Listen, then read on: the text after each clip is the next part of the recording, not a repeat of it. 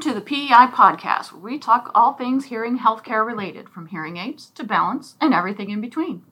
I am your host today, Dr. Rebecca Blaha. I've been an audiologist for the past 17 years, and I'm currently an assistant professor at the Osborne College of Audiology here at Salus University.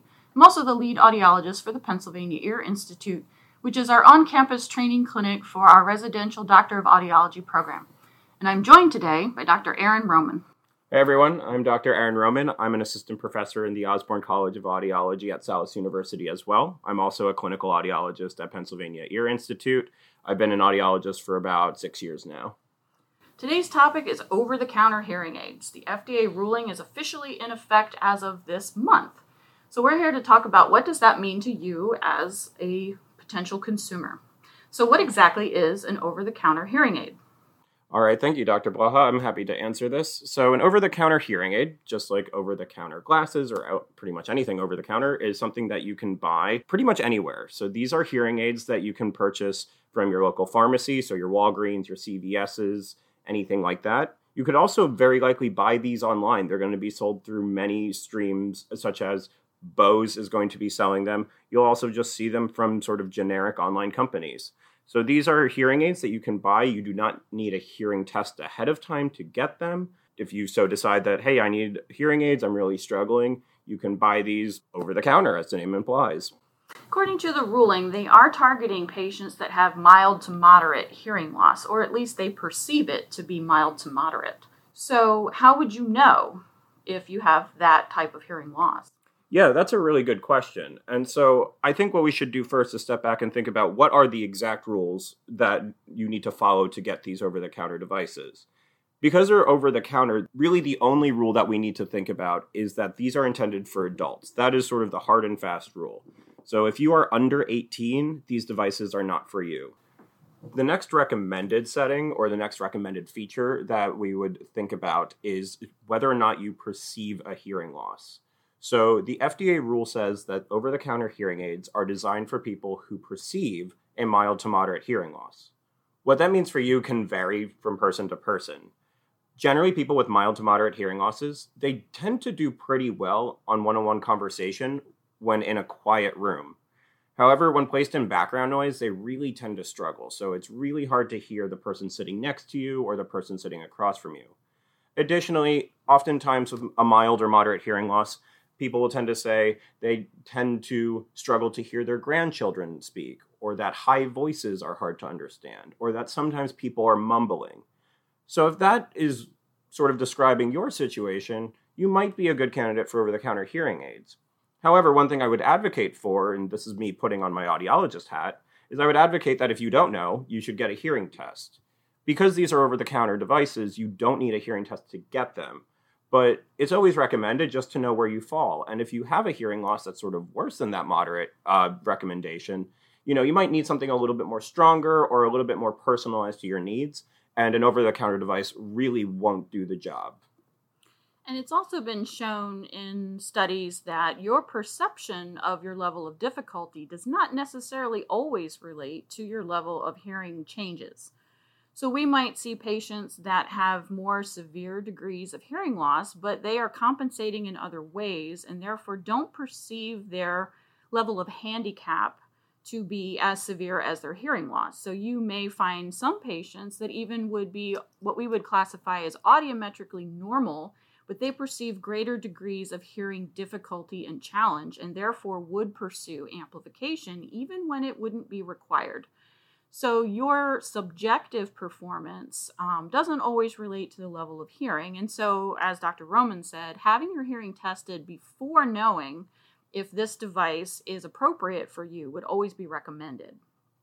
However, it's important to note, though, just legally speaking, it is not required. So you do not need to get a hearing test before purchasing over-the-counter hearing aids. But that will that is different than getting a traditional hearing aid, which is something that I know Dr. Blaha is going to be talking mm-hmm. about in just a moment.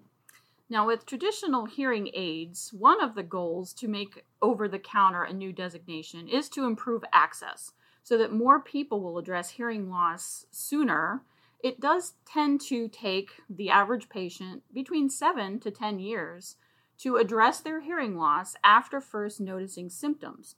So the goal would be with this new classification that is easier to obtain that patients would address their hearing concerns more quickly. So we do see that as a potential benefit. Now, these devices, I don't think many consumers know. There are several direct to consumer devices already on the market, but they cannot be called an over the counter hearing aid. They would be classified as something referred to as a personal sound amplification product. The FDA has a classification for these devices that provide amplification, but are not intended for the correction of a hearing loss and are to be used for recreational purposes by individuals that have normal hearing. So these can be deceptive. When you look online, you can find many of these devices available on several websites such as eBay, Amazon, and other direct to consumer outlets. They look like hearing aids. They produce amplification like hearing aids, but they are, in fact, not classified as an FDA hearing aid. So these devices, you may see some of these personal sound amplification products transition to the new OTC guidelines. So they the new guidelines, what exactly do these devices have to be capable of producing? So what do these hearing aids have to produce? they essentially have to produce a certain amount of what we call gain. Gain is another word that you might hear to reference amplification. These hearing aids are producing an appropriate amount of amplification, again, for someone with a mild to moderate hearing loss, but that amount is going to change depending on your needs. So these devices, the over the counter hearing aids, that is, they will have the ability to sort of self fit, or some of them will at least. Self fit means that you can say, okay, I feel like I need more of a boost in my low pitches. I need more of a boost in my high pitches. There are going to be these devices that allow you to do that. I would say, as someone who works with people with hearing loss, though, that's a really hard task to figure out. A lot of times when I ask individuals to describe their hearing loss, they tend to struggle to say, oh, it's only in the lows or it's only in the highs. The nice thing is with these devices, the over the counter devices, that is, if it doesn't work for you, you can always change it, right? So if you accidentally turn up the gain or the amplification in the low pitches and you say, "Oh, now now sounds sound bad," you can always reset that. The same thing can go for the highs. But because the onus is on you, the person wearing the hearing aids, that's a lot of pressure and a lot of customization that you have to do. So you sort of have to ask yourself when you're evaluating whether or not do I want to pursue these over the counter devices is that something that you feel comfortable doing? Again, there's absolutely no problem in doing that. And in many cases, even with traditional hearing aids, we allow patients the ability to customize the volume that they get. But this amount of customization, it gives the user, in this case, you, the consumer, a lot of power behind it, which is a it's a double-edged sword, right? It's a good thing, and it can be a bit complicated at times, which can be a challenge when on occasion. So some of these devices will be adjustable using Bluetooth and will contain several features that would be traditionally relegated to a more prescribed device. So here in mind, we now have over the counter. So what would technically be a prescribed device? Well, a prescribed device we usually think of as coming from a hearing healthcare professional, either an audiologist or a hearing instrument specialist where they have taken your test results and they are designing the device to provide the exact amount of amplification required to overcome the hearing loss that was determined during testing.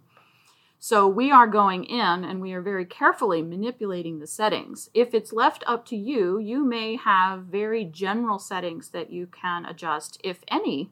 And some they may say, okay, you have just a volume control and therefore it's going to either possibly be too much bass and sound a little bit underwater or noisy, or you may have too much treble, which a lot of people complain sounds tinny.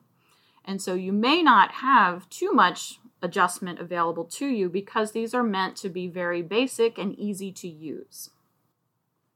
Absolutely. So I think one of the questions we should sort of ask right now is what are the pros and cons of over the counter hearing aids, mm-hmm. right? Because that is something a lot of people, I see a lot of news articles that try to outline them. I see a lot of people in my conversations with patients and providers alike say, okay, like, what are the good things? What are the bad things? So let's talk about some of the pros first.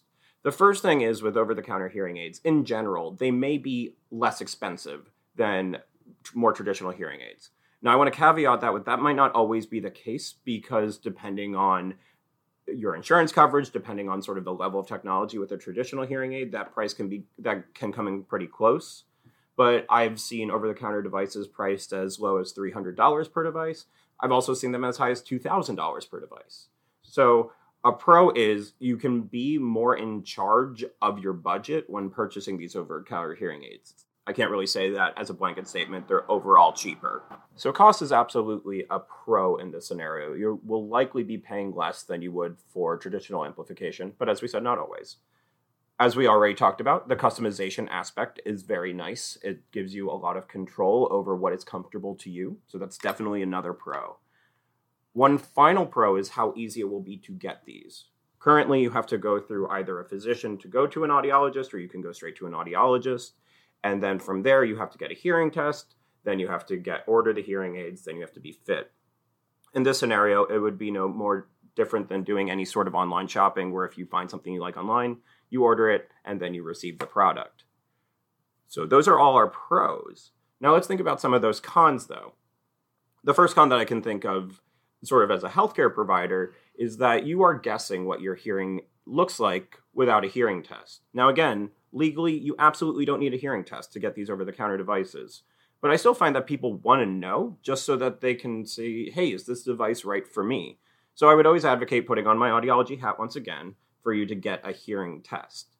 Another sort of con in these devices is because we are really going off of how you perceive your hearing loss, what you buy might not be fully appropriate for what you're actually perceiving. You might be getting something that is a too strong for you or in, honestly this might be more likely it, you are going to get something that's just not giving you the power that you need. This can have some absolute negative consequences not so much that it would damage your hearing but of course if you're not getting the power you need you're really not being able to um, explore all of the sound that you require to functionally communicate and in the worst case scenario if you're really not getting enough power you're effectively wearing earplugs. So that's really not helping you in the long run at all. It's just one of those where you have to be very confident in your perception of your hearing ability to pursue this. Again, I'm actively encouraging patients to do this if this is something that they feel is appropriate for them. But I would always encourage a hearing test, just kind of putting on my audiologist hat. And to piggyback off of that, you're buying this as a consumer device. And so it is up to you to understand how to manipulate the settings and follow the instructions related. But what kind of aftercare would you have if you are ordering this from a catalog or a website? So, if there is a problem with this device, would it require you to mail it back to the manufacturer for any services? Or would you be able to go to a provider? And again, once you go to the provider, there would be a fee associated with having an expert look at your devices to troubleshoot and help you to learn how to use them effectively. So, would there be a cost savings? So, you purchased the product without going through the professional, but ultimately needed their assistance in order to use it correctly and effectively.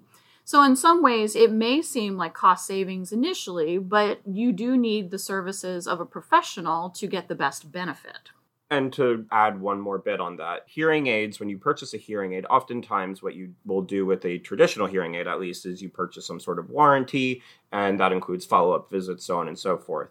When you do over the counter hearing aids, and this is this can be a good thing, or it may be a consideration at the very least, and not every device is going to have the same warranty. So, one thing I would advise anyone considering this is to make sure that they investigate what is the return policy. So, you do invest this money, can you return it? And if so, what what is that time window that you have to do to return it? And then, as Dr. Blaha said, what is the method of returning it? Is it sending it back to its manufacturer wherever you purchased it online or in person? Is it going to a brick and mortar store?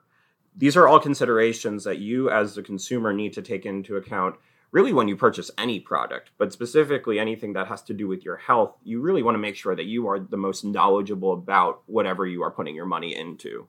So we talked about the pros and the cons of buying an over the counter hearing aid but now let's look at the other side of the coin.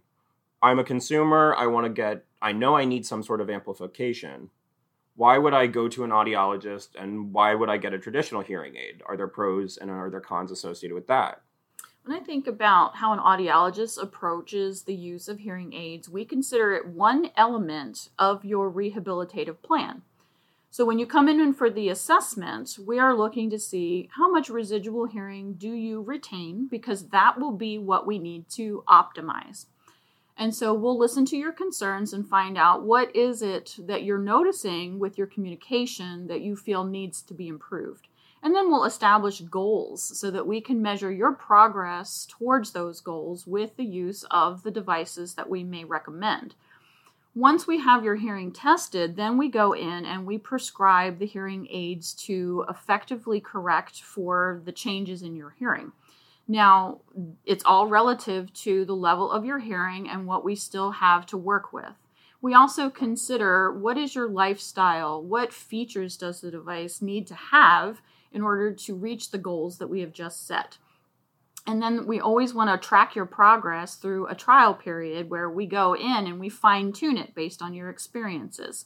So the audiologist is there to help set your rehabilitative plan and work with you collaboratively to make sure that the reason you purchased the device, we are actually getting you towards those goals and helping you use them effectively.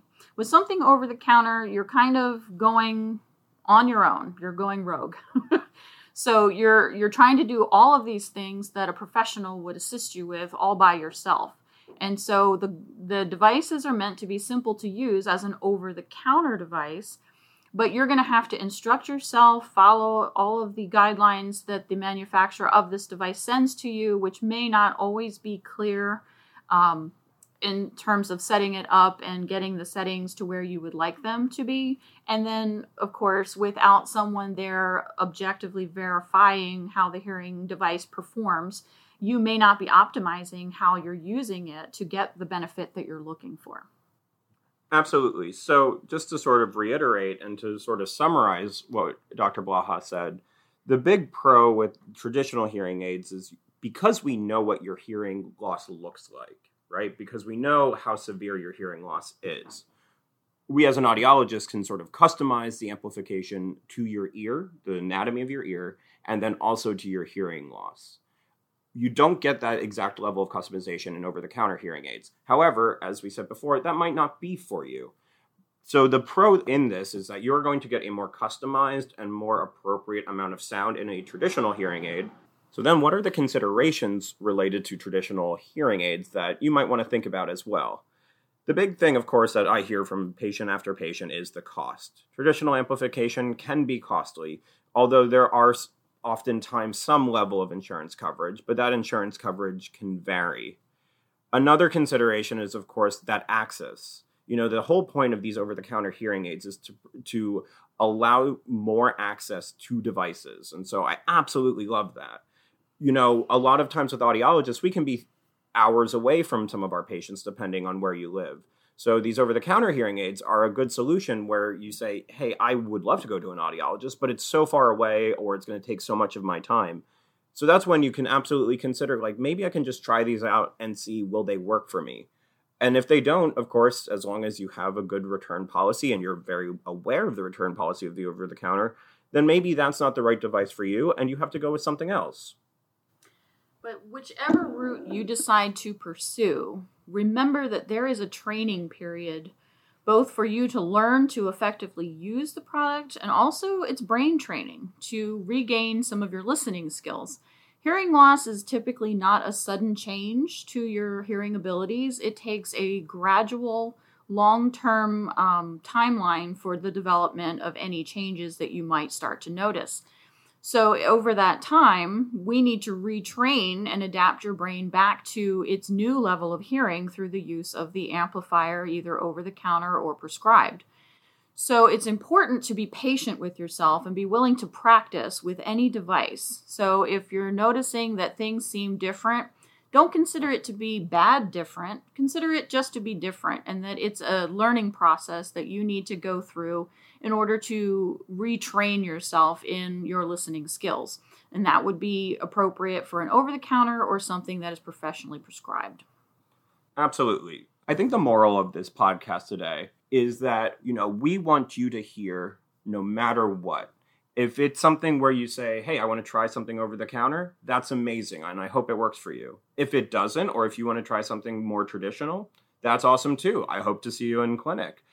Either way, though, if you ever have a question, I would encourage you to reach out to either your local audiologist, your physician, or any hearing instrument specialist. Any hearing specialist that you are aware of are, is here to help you and to answer your questions. So don't be afraid to reach out. Don't be afraid to look into support groups for hearing loss, even if you don't know you yourself have a hearing loss. These support groups are invaluable resources to you. But at the end of the day, your hearing health is so, so important to your overall well being. And whatever needs are necessary for you to achieve that health is absolutely the route to go. Thank you, Dr. Roman. If you've enjoyed today's discussion, join us monthly for the PEI podcast, where we explore a new audiology or hearing health related topic each month. If you want to get in contact with Dr. Blaha or Dr. Roman, we are available at the Pennsylvania Ear Institute, which is 8380 Old York Road in Elkins Park. To contact the clinic, our number is 215 780 3180, and see you next time. Thank you so much.